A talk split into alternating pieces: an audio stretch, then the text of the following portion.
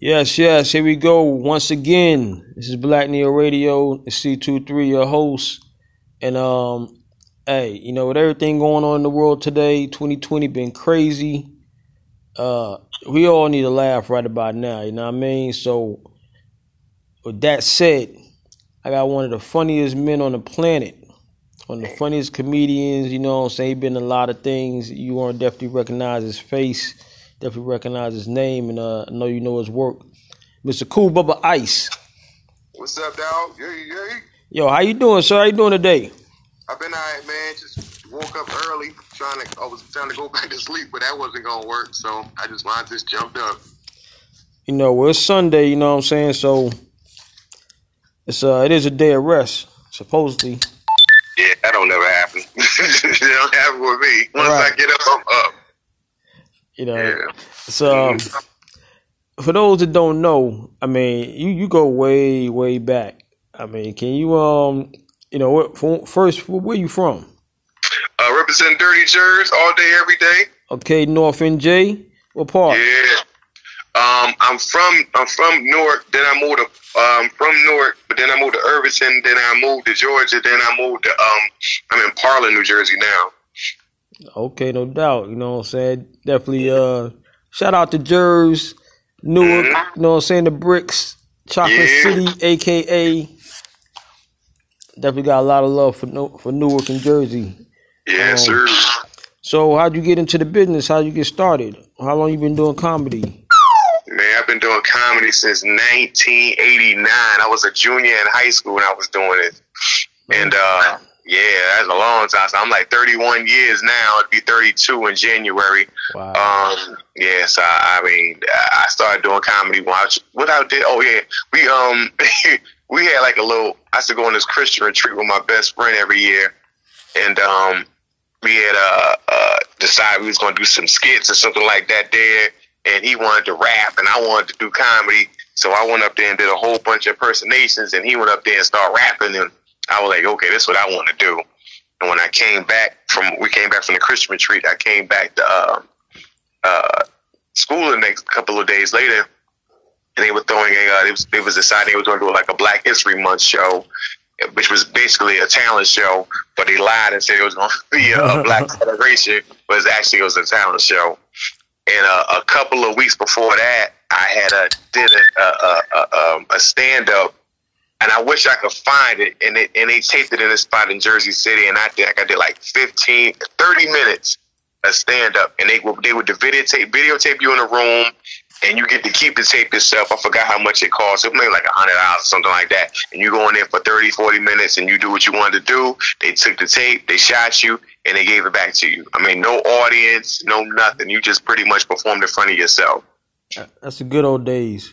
Yeah, that's the good old days when they had V H S's and stuff. So they taped me. I don't know what happened to the tape. I can't find it. I wish I could find it. But um, I think I submitted it to um, uh, Rest in Peace to Miss Owens, which is uh, Queen Latifah's mom. And she saw the tape. And Queen Latifah saw the tape. And she said, boy, you stupid as hell. Boy, you stupid. And I, for real? Like, he said, yeah, you stupid. You funny as hell. I was like, okay, thank you. So then that's how I got into the talent show. And after I did the talent show, I did this uh, comedy competition at this club in uh, Jersey. Right after that, I came in second place. Somebody told me about this crazy club called Terminal D that was real rowdy and crazy. And I did that, and I did good the first time. I came back, and I ate it. And that's when I ran into Hamburger and Derek Fox at the time. Hamburger. I mean, yeah, so that's my, my comedy brothers right there. And they told me to go to this club called Uptown Comedy Club in Harlem, and they'll teach me how to do comedy. And I was like, the, the best thing I ever did was I went to the Uptown Comedy Club in Harlem, and they taught me how to do comedy. They taught me how to break a joke down, everything. So weeks later, I started going back to Terminal D again, and it was like, I was getting better. They was like, yo, like, what you doing? Like, what you, you, you going? I said, yo, I'm going back to the spot you told me to go to. They like, for real? I said, yeah. They said, well, the next time you go up there, bring us up there with you. I said, all right, cool. So I gave my number, we start speaking, and then we drive up there every Tuesday to do rehearsal, and they teach us how to break a joke down, and we all got good. That's what's up. Yep. And people think uh, it's a, it's a science of comedy that people don't realize. It is. It is. You know, you gotta be funny naturally, but you know what I'm saying, you gotta um same way, you know, people can rhyme, but everybody can rap. Yep. This is true. So this. I know I see you on the Apollo, Apollo um, Comedy Hour. Mm. Yeah, like ninety. I was like, I think I was like nineteen ninety. No, that was like no, that was ninety-one, ninety-one, ninety-two, ninety-three. Yeah, that was like uh, uh, we we had like three seasons on that show. That that show came about because of um, uh, it was this guy. Uh, I did it. Oh yeah, yeah. So what happened was this brother, his name was Chuck Sutton. Rest in peace to him too. Good Lord, so rest in peace to him too.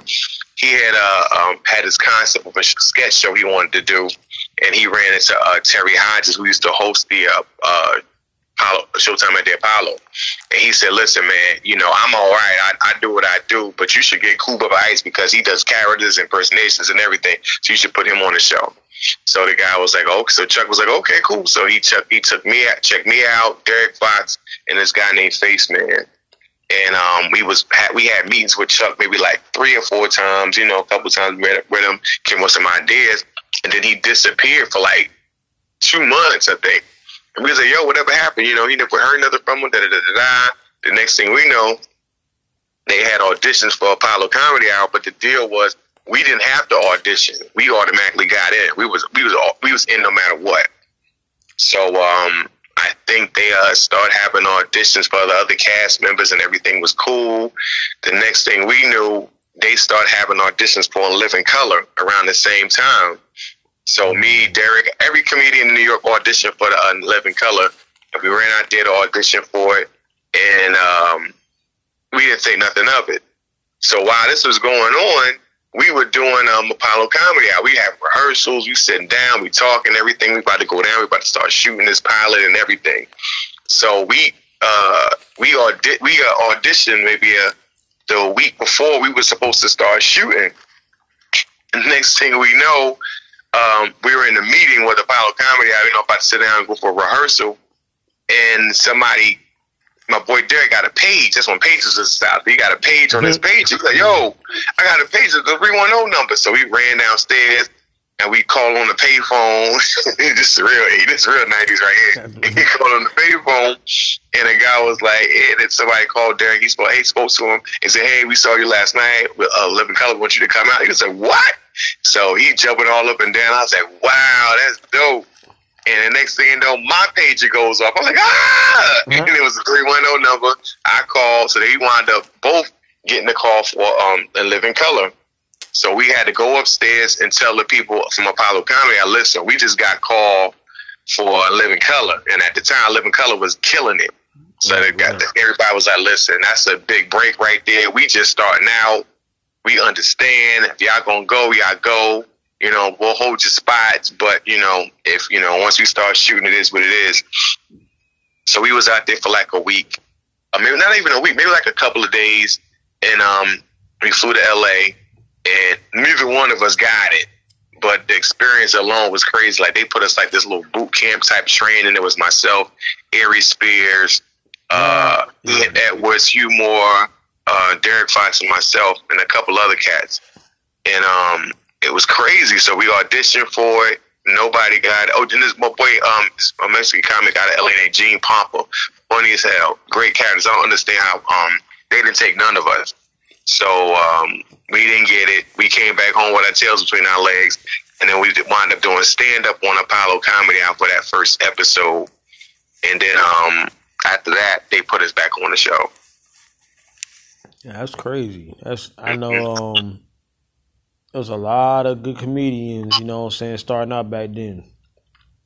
Oh, yeah, it was tons. Like, and we talking about, and this was like ninety-one, and um, this was like nineteen ninety-one when we started Apollo Comedy Hour. And at the same time, right after that, maybe a couple months later, they started doing Def Comedy Jam. And that's what kind of changed the game for everybody. Because like, a lot of things happened in ninety-one. Def Comedy Jam, mm-hmm. Apollo Comedy Hour, then down the block from us, Uh, uh, Uptown Comedy Club had a show. So for years, people would confuse my show, our show, Apollo Comedy Hour, with um, Uptown Comedy Club show. And I'm like, no, that's not the show I was on. I was on Apollo Comedy. Oh, no, you was on there with me. I said, no, no, no, no, no.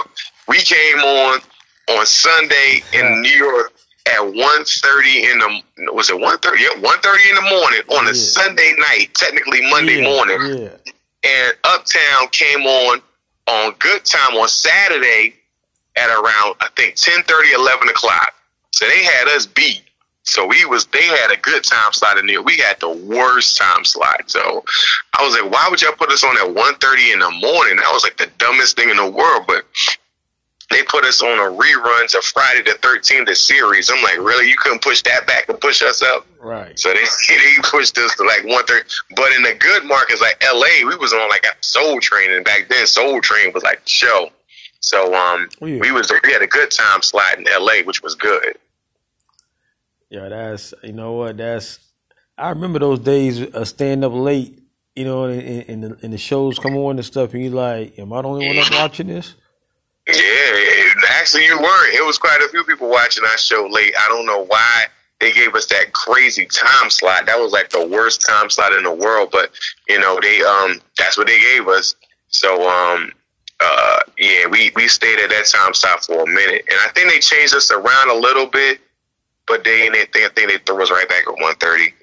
But uh, that's the same time that Def Comedy Jam wound up pop. Same year, Def Comedy Jam popped up. I think they popped off in August of, was August or September of nineteen ninety-one is when Def Comedy Jam started coming out.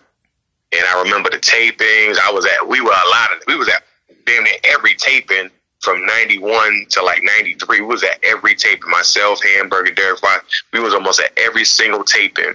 When we did that, when that, when Def Comedy Jam came out, some classic clips. Oh yeah, and, definitely. And you, and you got and you got one of the all time uh, classic hats. Oh yeah, yeah. That's what I was known for for the pajamas yeah. and the big old hat. So to this day, people are like, yo, why you wear the hat so much? I said, man, I am too old yeah. to be dressing like like that now, dog. Like I mean. I still wear some weird stuff every now and again, maybe some bright colors, but I just, I'm still like in the spirit, but I'm just not as, as, as crazy with the clothes as I used to be. It was different back then. It was a different style back yeah, then. Yeah, yeah, yeah. And, and I caught hell behind that because in the, in the South, they were a little bit more, um, no, the, the, the, the mid, the, the mid, the, the North and in the Midwest was a little bit cool on me with the pajamas. But when I went down south, I kind of got away with it from like North Carolina to South Carolina. I kind of got away with it. When I started hitting Mississippi and Memphis, they wasn't with it. They was not with it. They was like, yo, what's why you got this pajamas on and the slippers? Like they was, I was catching hell. But I got away with it in North Carolina, South Carolina, Florida a little bit. But it's like certain parts of the South, they was not messing with that. I'm telling that's yeah. that. Telling you the house party's still going on.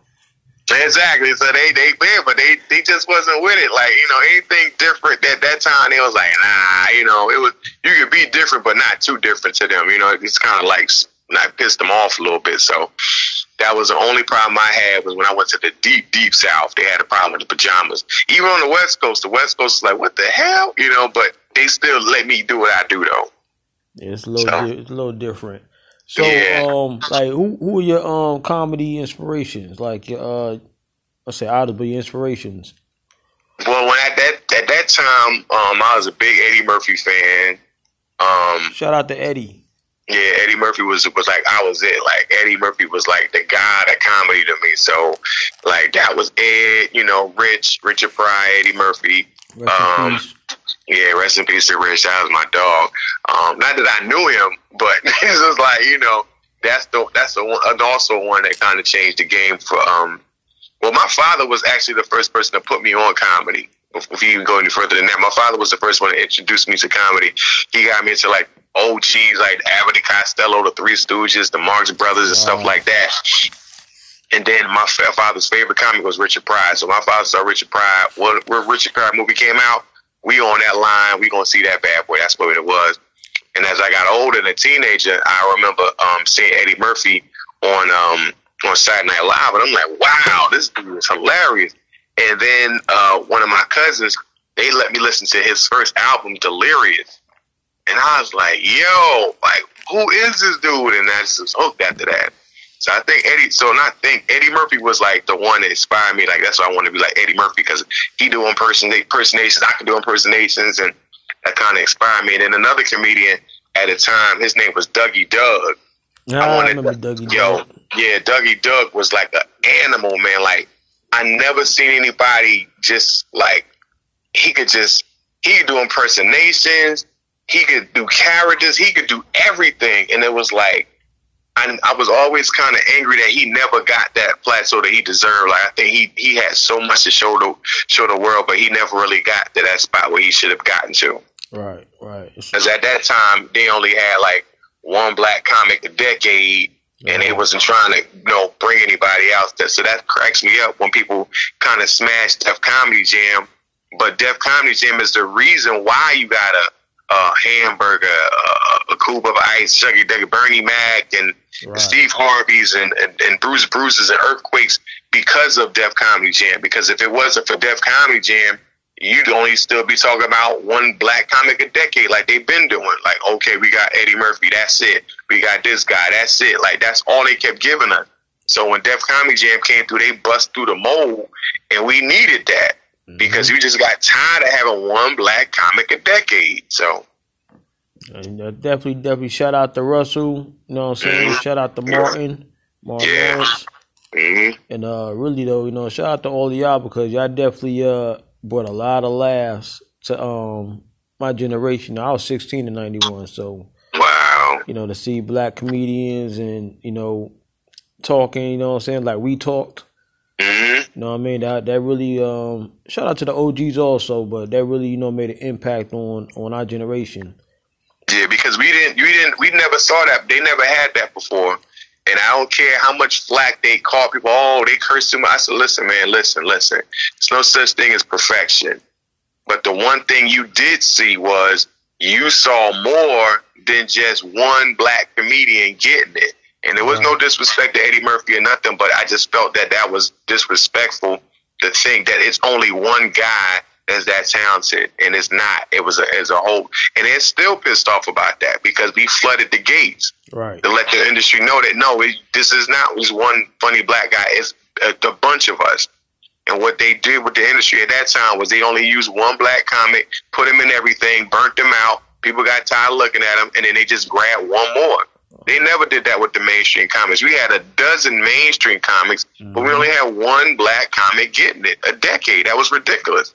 How you going to say Bill Cosby's the only funny comedian, Richard Pryor, Eddie Murphy, and then and just like one a decade. And then when ninety-one hit, and Def Comedy Jam hit, and we flooded the market, they had no choice. They had no choice. They had to start shining these other comedians. They had to respect it, you know what I mean? That's yeah, uh... yeah. Yep. And then they started putting them comics in the mainstream rooms and a line around the corner, and it starts selling out. And they, you know, they were like, wait a minute, hold on. We got something. We, we might have got something right here. It's like, yeah. And originally they didn't like that, but, you know, we had to kiss a lot of butt to do the mainstream rooms. And it was just hell. Like, they treated us like trash. Like, to do the mainstream rooms in the nineties, they were very, very, very racist. Like, they might have one or two black comedians, one or two black Asians, one or two Indians, and, you know, the rest was all white, you know, and it's just like, yeah, so it's just like, it was just very racist at that time. It still is, but I'm just saying, it was extremely racist back then. So it's a little bit, we kind of broke the mold where we kind of bust down those walls, so you can come up in there now and, and uh, pack a room out, and they're not going to say nothing, because as long as you put them butts in their seats, that's all that matters now. Yeah, once again, like I said, you know what I'm saying, much respect and much love, you know, everything y'all did in breaking those doors down and putting that work in. And these uh these comedians today, I don't think they, you know, fully appreciate that and understand that. Nah, they, they, so some of them, if they do their homework, they do. So mm-hmm. a lot of people have been watching Def Comedy Jam now, like, yo, that show's funny as hell. And, oh, wait, who this guy? Who's that guy? Yo, da-da-da-da, you know, so... They kind of, I'm glad it kind of resurged, you know, resurfaced again.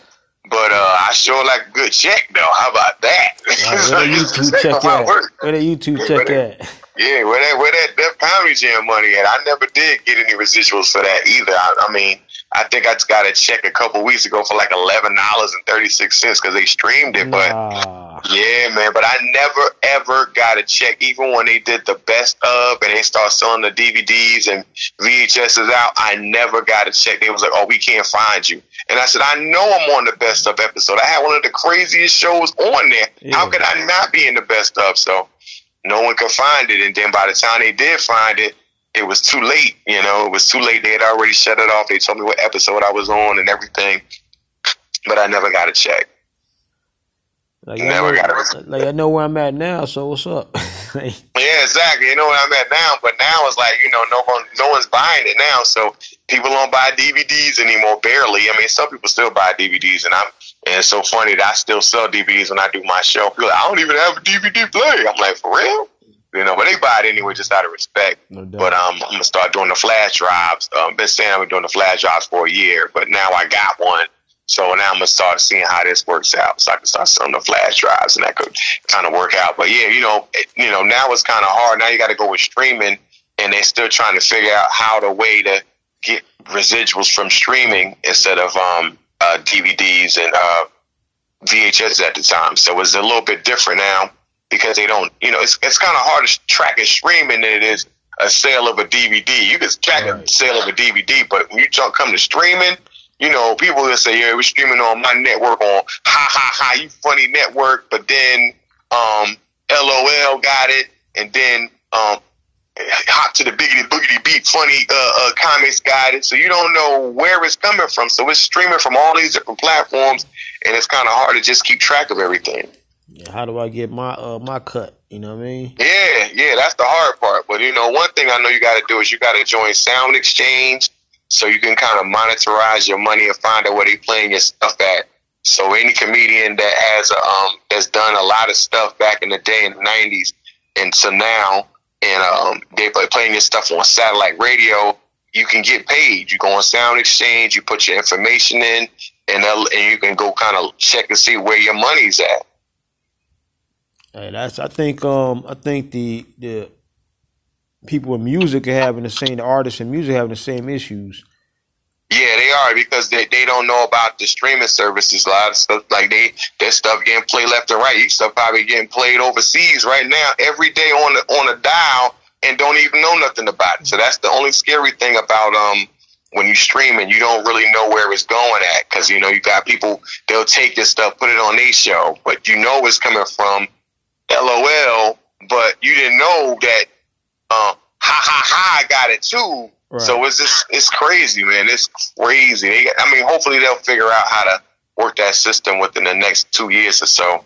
But right now, it's kind of hard to track the streamings. Right now, that's the hard part. You know, all of this, all this media, like you said, you brought up back in the day. We had pages. You had to get the pager, get the pager, yeah. Go to the payphone. Yep. You know. Yeah.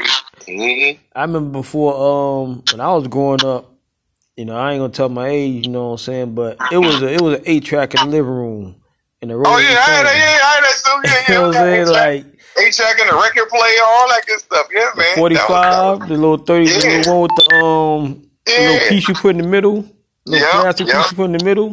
No doubt, I remember that. You know yep. what I'm saying? So the city go from that, like you said, you about to about to start giving flash drives out. Yeah, I'm gonna start. I have to start selling flash drives now. I went to the show last night, um, and uh, they was like, "Yo, man, I don't even got a D V D player." Oh, O G, that's he called me O G. There's a bunch of young cats in there. I don't even have a um D V D player, O G, but I'm gonna buy it anyway. I was like, "Thanks, dog." So, yeah, but I gotta get a flash drive. Like, I really gotta stop playing and just go and get that flash drive. Um, a friend of mine put all my stuff on a uh, a flash drive card, but I don't know how many gigabytes you're supposed to put on there and.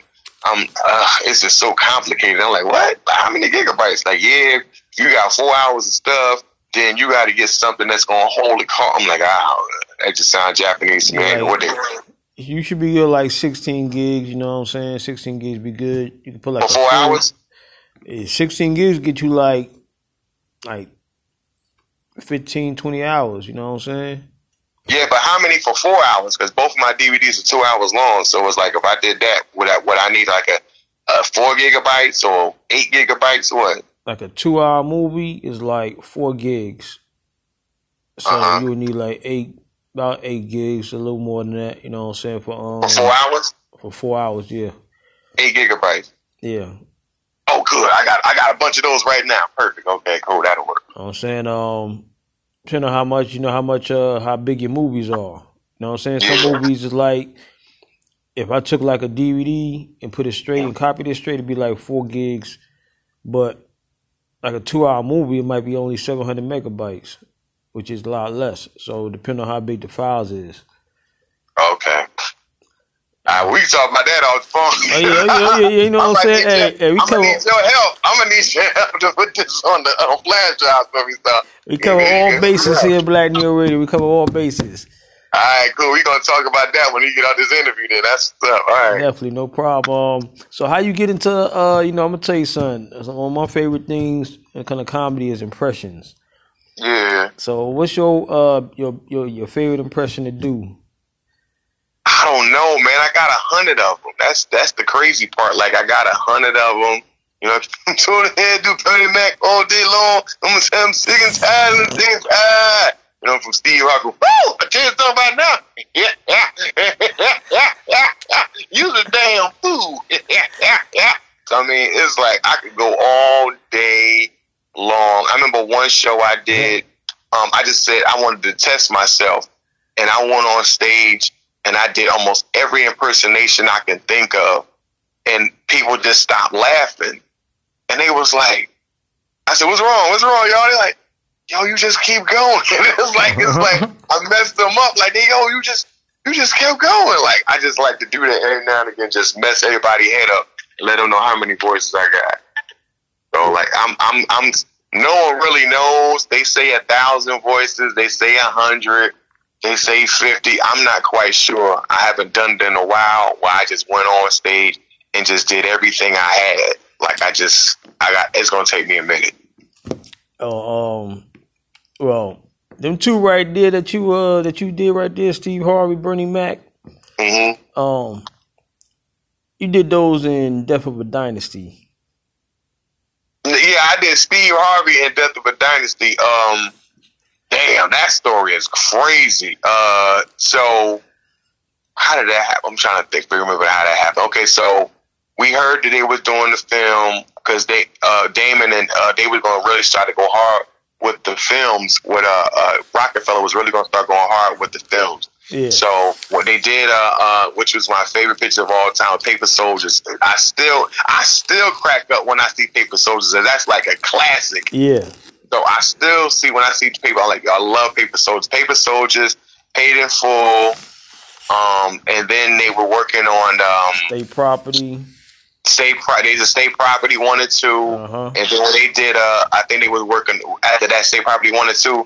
That's when they were going to do Death of a Dynasty, and um, the concept. They, and they pretty much grabbed every comic in New York to jump on that one. From me, Smokey, Tony Roberts. Uh, Rob Stapleton, like they was grabbing everybody from New York on this one. Capone, everybody.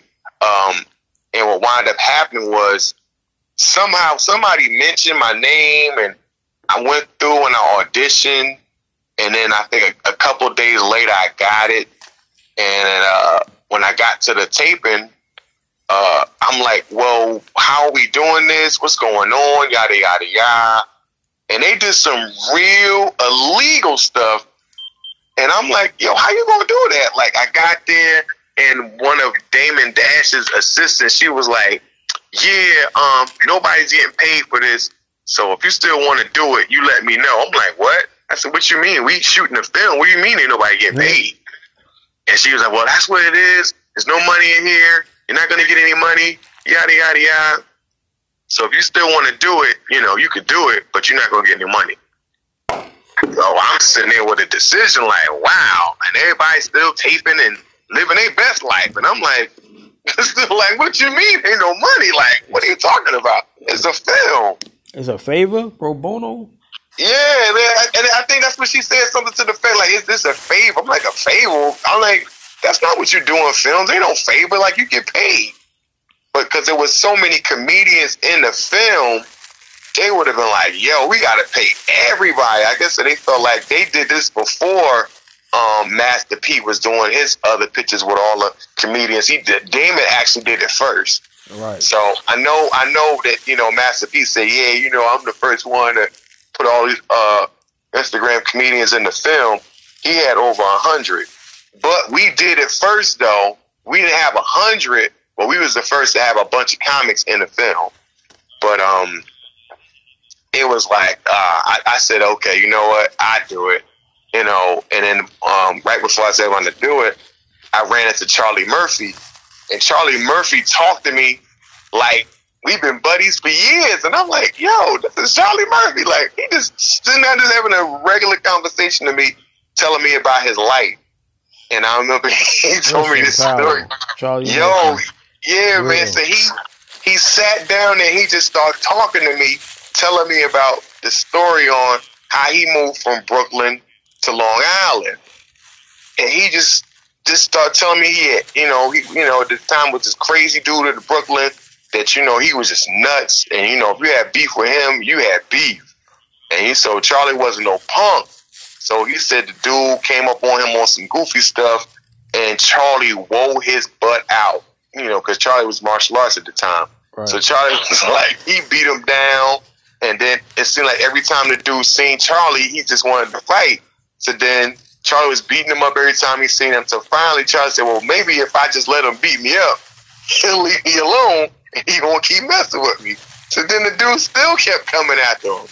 So finally, he doesn't want no smoke no more. So Charlie just like, listen, man, every time I seen him, you know what I'm saying, but I just ain't even fight him no more. I just seen a dude and just start running, you know what I mean? I ain't want no problem. So like, I'm tired of fighting this dude. It's just, I'm just done, you know what I'm saying? I'm stressed all out, hair falling out, you know what I mean? It's crazy, you know what I'm saying? So then finally, I ran to told my papa, my papa, like, yo, man, what's wrong with you? Your hair falling out, you look stressed, what's going on? So nah, papa, we good, you know what I'm saying? But then the dude just beating, chasing me for like a year. So finally I told my pops was going down. My pops said, bump that, yo, we gonna move. And we moved from, you know, Shane moved from Brooklyn to Rosedale.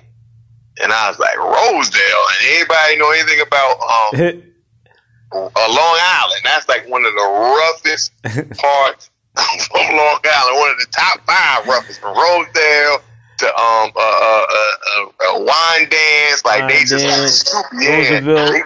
Ro- no, not Rosedale, Roosevelt. Even the Roosevelt, my bad, Roosevelt. Oh, the Roosevelt. Yeah, Roosevelt, yeah, they from Roosevelt. So they um Ed, I think Ed was younger at the time, and Charlie Charlie's the oldest. Yo, so Ed's the second. So yeah, so he they moved to Roosevelt because that's why they moved to Roosevelt, because he kept saying, he kept having beef with the dude, and he kept having to fight him. So the I was like, yo, I'm sick of this. So, all right, cool. So they moved from Brooklyn to Roosevelt.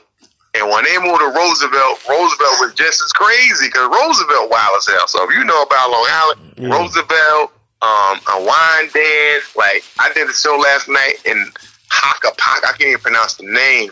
And I said Roosevelt and wine dance. Everybody was like, whoa! Like, just, like that's tradition to be bad. Yeah, I got a friend down here in Florida that's actually from Roosevelt. We just talked about Woo! Eddie Murphy. Uh, I think yesterday he was like talking about how they used to live up there. He used to live around yeah. there. Yeah, yeah. Everybody, everybody. If you from Roosevelt at that time, everybody knew Ed. Everybody knew Ed and Charlie. Yeah. Like Roosevelt's one of them kind of spots in Long Island where everybody seems like everybody knows everybody. I think Flavor Flav and them from that from up that way too. I think, yeah, I think his Flavor Flav from Roosevelt too, yep. So everybody, like, I think even Flav knew Ed. Like, everybody knew Ed. Like, that's like, I guess it's like, um, what is it like? I guess it's like Jersey, where we got Newark and Jersey. Everybody in Newark know everybody. Right. So it's like Roosevelt's like one of them towns in Long Island. Like, everybody know everybody in Roosevelt. That's crazy, though. That they coming out, you know, rest in peace once again, Charlie Murphy, you know what I mean? Yeah. Doctors. Yeah, Charlie, Charlie Murphy. Murphy. What you hitting for, Charlie Murphy? Charlie Murphy. Yeah, that's my dog. Yeah, yeah, he he gonna live forever though. Real talk. Yep. I'm saying, um, mm. he definitely uh is a legend, legendary, and um, no. yeah, that uh that Death of a Dynasty. That's a crazy movie, man. That um that whole thing, the the whole concept of it. And everything that was going on in real life, and you go back, go back and look back at what happened in real life. Mm-hmm. It's like, you know, I was like, why would they make that movie?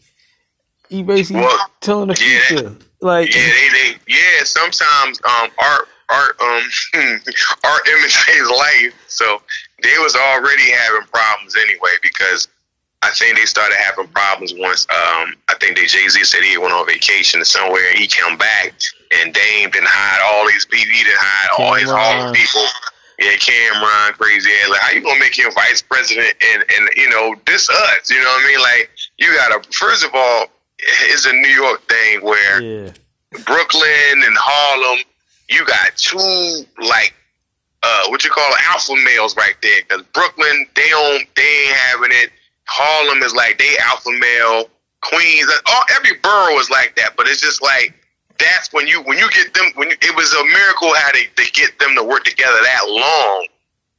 But I don't care how much money you make. Eventually, you know, money changes people. You know, right. and and uh, people just they they start wanting to go different directions and and stuff like that there. And um, I, were, I really was disappointed when those two fell apart, because I felt like every time black folks get together, we can never have anything long term for like thirty, forty years.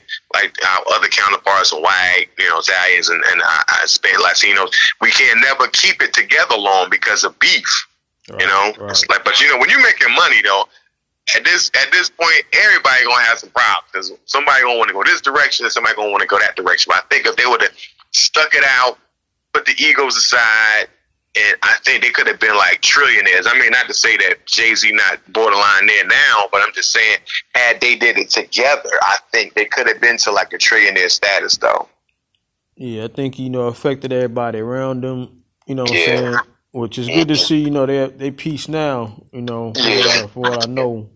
You know yeah, but they together, together they were like Batman and Batman together. Yeah. Like, I really thought like together they were dope together, because they made a lot of money together, and I think that if they would have kept that going on, no telling other millionaires and trillionaires could have came off with them. And I think that's the thing we're missing. Like, once people black people of color get some money, we got to start spreading that around. Like, we don't need one billionaire, we need twenty.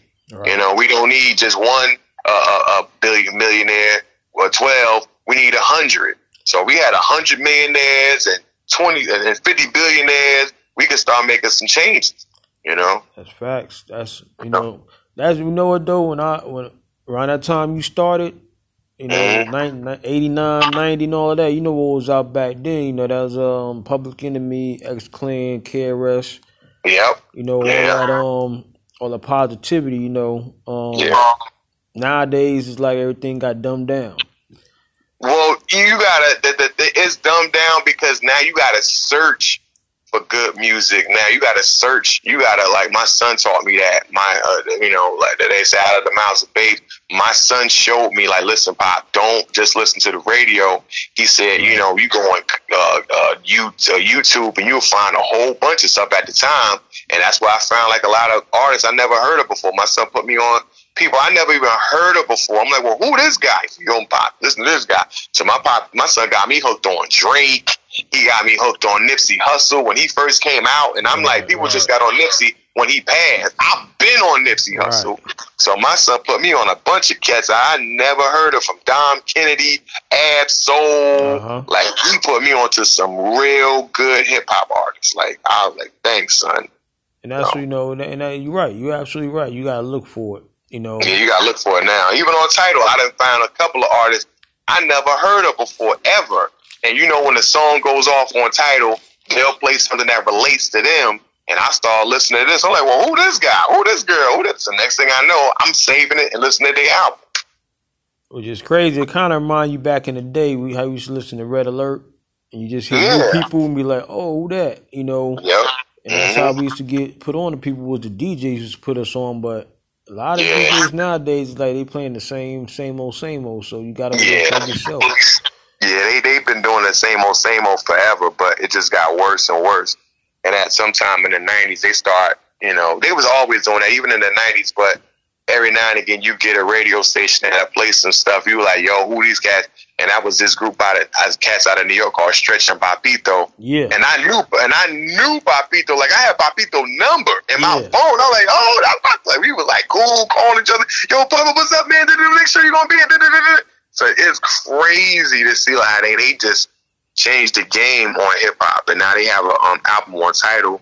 What they're gonna start? Well, it's an E P right now, but they're gonna have an album with all the old school artists that did freestyles on their show from back in the day.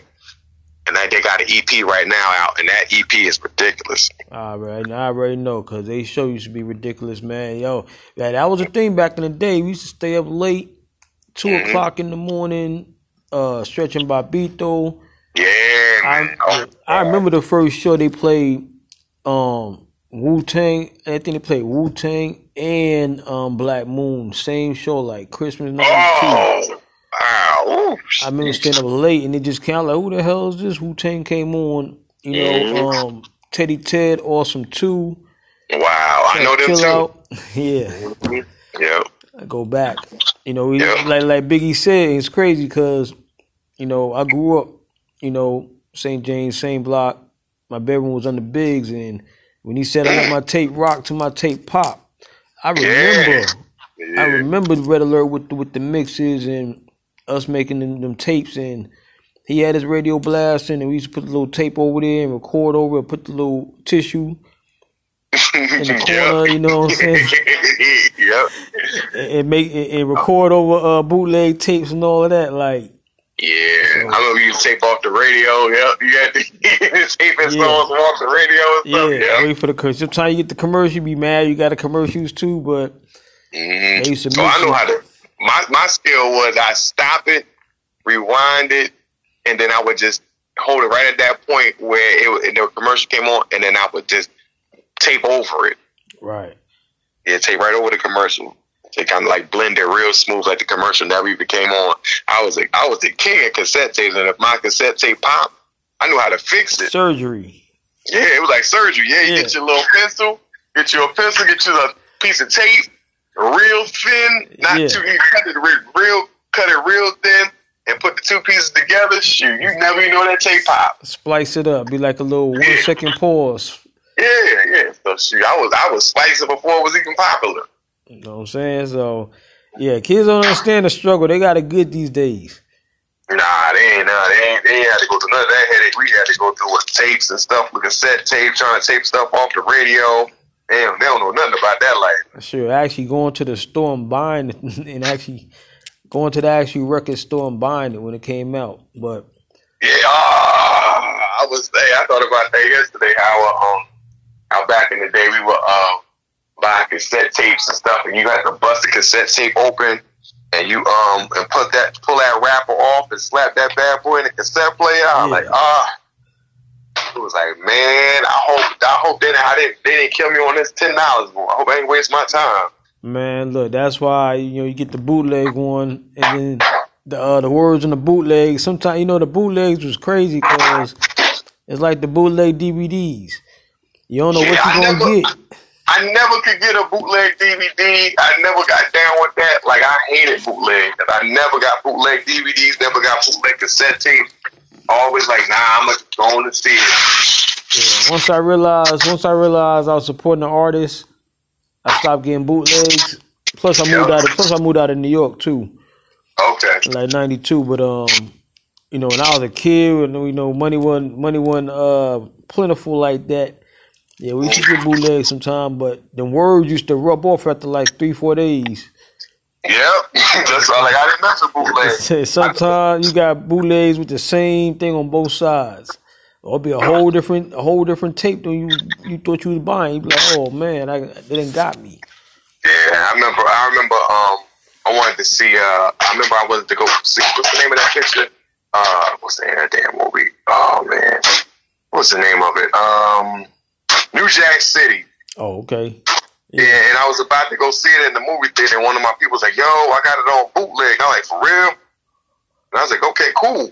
I go, you know, I go get it from you. And I watched the first minute of it, and they were jumping, and I saw somebody standing up in yeah. the background. I'm like, oh, hell no. I just popped it out my P C R, and I said, let me go see you down there go movie. Both issues. I just laughed. Uh, so I'm going to see people getting up, standing up. yeah, I mean, see the real screen, like yo.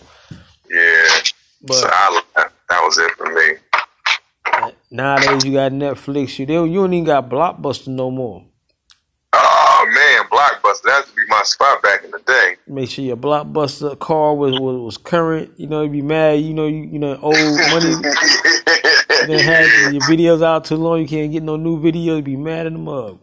Yeah, well, I remember I used to, um, one of my boys, he was around the corner from my house. He had a, um, he owned a video store. His, well, his mother owned a video store.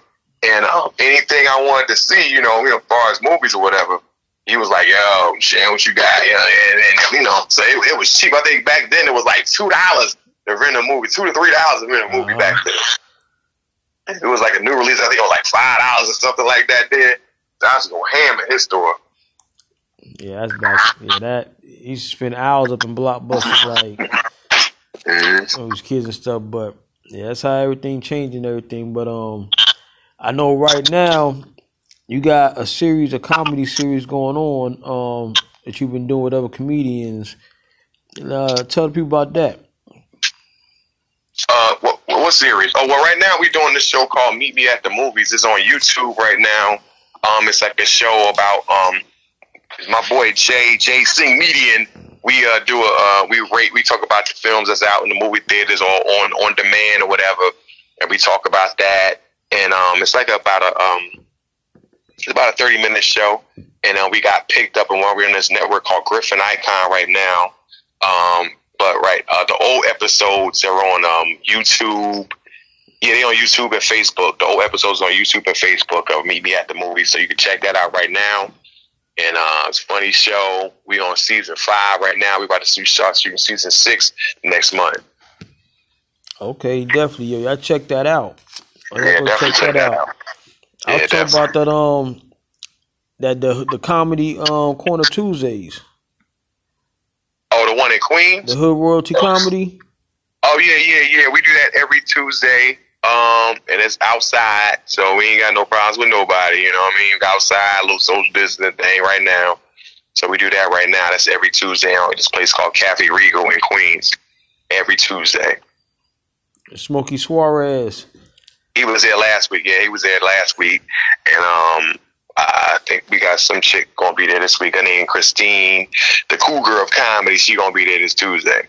Well, I know um doing that show with Smokey, had to guys bring memories back from uh, the Paper Soldier days. And oh, nah. I mean, shoot, me and Smokey did a movie together, too. We did a picture called, um, what's it called? Not The Hustle. Was it The Hustle? No, not The Hustle. That's, um, what's it called? Um, oh, my God. Yeah, me and Smokey did a film together, too. And it's funny, it was not too far from um, Rosedale. I mean, not Rosedale, Roosevelt. It wasn't too far from Roosevelt. What was the name of that picture? Oh, man. It was an independent film. Me and Smokey did. It was me, Smokey Talent. It's called, uh, here we go. Fugazi. Oh, so, yeah, yeah. Okay. Yeah, Fugazi. So if you, um, you, you, I think you can still get the D V D. Um, if, if people still got D V D players, you can still get the D V D. I don't know if it's streaming on anything right now, but I'll definitely find out. Yeah. Matter of fact, it might be on YouTube for all I know. It might be all on YouTube right now, Fugazi. But that was hilarious. Myself, Smokey Talent, that that picture was hilarious. Yeah, so I tell you, go check that out. Look it yeah, up on YouTube. Yeah, you go up on YouTube or see if it's on the streaming service. And then I have another film I did called Free Cable. That's on Amazon right now. I play like a Jamaican dude. And all I, you know, I got like nineteen thousand jobs. See? And um, I, yeah, it's called uh, Free Cable. I got like nineteen jobs in the in the movie where I'm like, a, I own a cable company, I own a cab company, and you know, some cats that worked for me, they did some slime buckets. They was giving people free cable for the hookup, and I was trying to, I was hunting them down through the whole movie after that. The movie after that. So um, I actually played a lead on that one, and there's talks right now of doing the second one. Roz Clyde. Yeah, yeah, the whole movie, my being a Jamaican guy, you know, trying to motion piece up. So it's, it's it's funny though. It's definitely funny. So if you go on Amazon, Amazon dot com, or was it, is it Amazon? Yeah, Amazon, Amazon. I think you can find it on either Amazon right now, and it's uh called Free Cable. So we'll look that up right now. Definitely, definitely, y'all check that out. Yeah. Yo, um. Is get the people, uh, get the people on your social media. You know what I'm saying, so they can uh, follow you, support you, and uh, all right, um, uh, Instagram, you can find me on Instagram right now. It's the best way to find me on Instagram, because I don't know what's going on. My Facebook page is is, is filled up, and now I can't get into my first page or my second page. Keep opening it up, so I don't know what's going on. But anyway, right now you can follow me on Instagram under Kool Bubba Ice with a K, Cool K O O L B U B B A I C E on Instagram. Yo, definitely, definitely, yo, this man right here, legendary. Legendary. Yes, sir. I heard all the, all the, all the stops he's made in his career. He and the career ain't over with either. Nope. You know what I'm saying? You know they say black don't crack, so sure don't. My man got shows coming, and um, definitely I appreciate you stopping by. I'm gonna help you out with that uh, you know um, with the storage and all of that, with the with the with the hard drive thing. Yeah, please do. But uh, yo, you got anything um any advice for any um. up and coming comedians, up and coming artists, just, you know, for the people in general? Well, uh, if you got a job, stay there. Don't don't leave yet. Stay there for a while. Um, yeah, I don't mind. You know, people don't care. You going up on the Instagram, and that's cool. But also, get the art down first. You can make, I don't care how many videos you make, make sure you get that art down first. Get that art of comedy first, so you have longevity. A lot of people just go up there and do all these videos and stuff like that there, but then when you get them on stage, they got three minutes and then that's it. And, you know, and you you wind up getting a following. You making thirty thousand dollars. People come see you, and you got fifteen minutes. So I'm like, get your minutes, get the minutes down first. So when you come out there, people spending hard-earned money to come see you. You got some money to go with that, right? Yeah. That's my advice. Can't be no comedian if you ain't funny. Well, well yeah, it's a lot of that running around. But you know what I'm saying? Try, but you ain't. It's, yeah, it's not long lasting. Like it, you gonna you gonna kill them for a minute, but then after a while, people just gonna get tired of just spending hard on money to come see you perform, and you just eating it every time they see you. And you know they they, they not gonna do it. They'll do it for a little while, but then after a while, they gonna get tired. Ain't nothing so worse it's all about longevity. Ain't nothing worse than a whack comedian. You have one job. But you know what I'm saying, it's uh like I said in the beginning, you know, we all need laughs, and um yeah. Go check that old go check that Def Comedy Jam out, go check out Fugazi, go check out definitely go check out Death of a Dynasty. I don't even know where to find Death of the Dynasty. Yeah, that's funny you said that one. I, I believe it's on YouTube. Death of the Dynasty? I believe so. Okay, yeah, they need to go stream that one. Death of the Dynasty, they need to start streaming Fugazi. Um, there's another pitch I did called Comedy Only in the Hood. They need to start streaming that. I don't know what they doing, but yeah. Yeah, Comedy Only in the Hood, that's right. I'm going to touch on that also, you know. Yeah, yeah. Man, I got thirty years of comedy. It's going to take me like eight interviews just to get years. everything out. Yeah. You know what I'm saying? We squeeze a whole, you know, put a whole lot into this, this, this, this hour. Yeah. So, um, definitely I'm, um, I'm attached. You know what I'm saying? A couple couple of your routines also to the interview so the people can hear it. Okay. All in one place. But um definitely, you know, you're welcome back anytime. Mm-hmm. And uh keep us updated. And right. Appreciate you, O G. Appreciate you.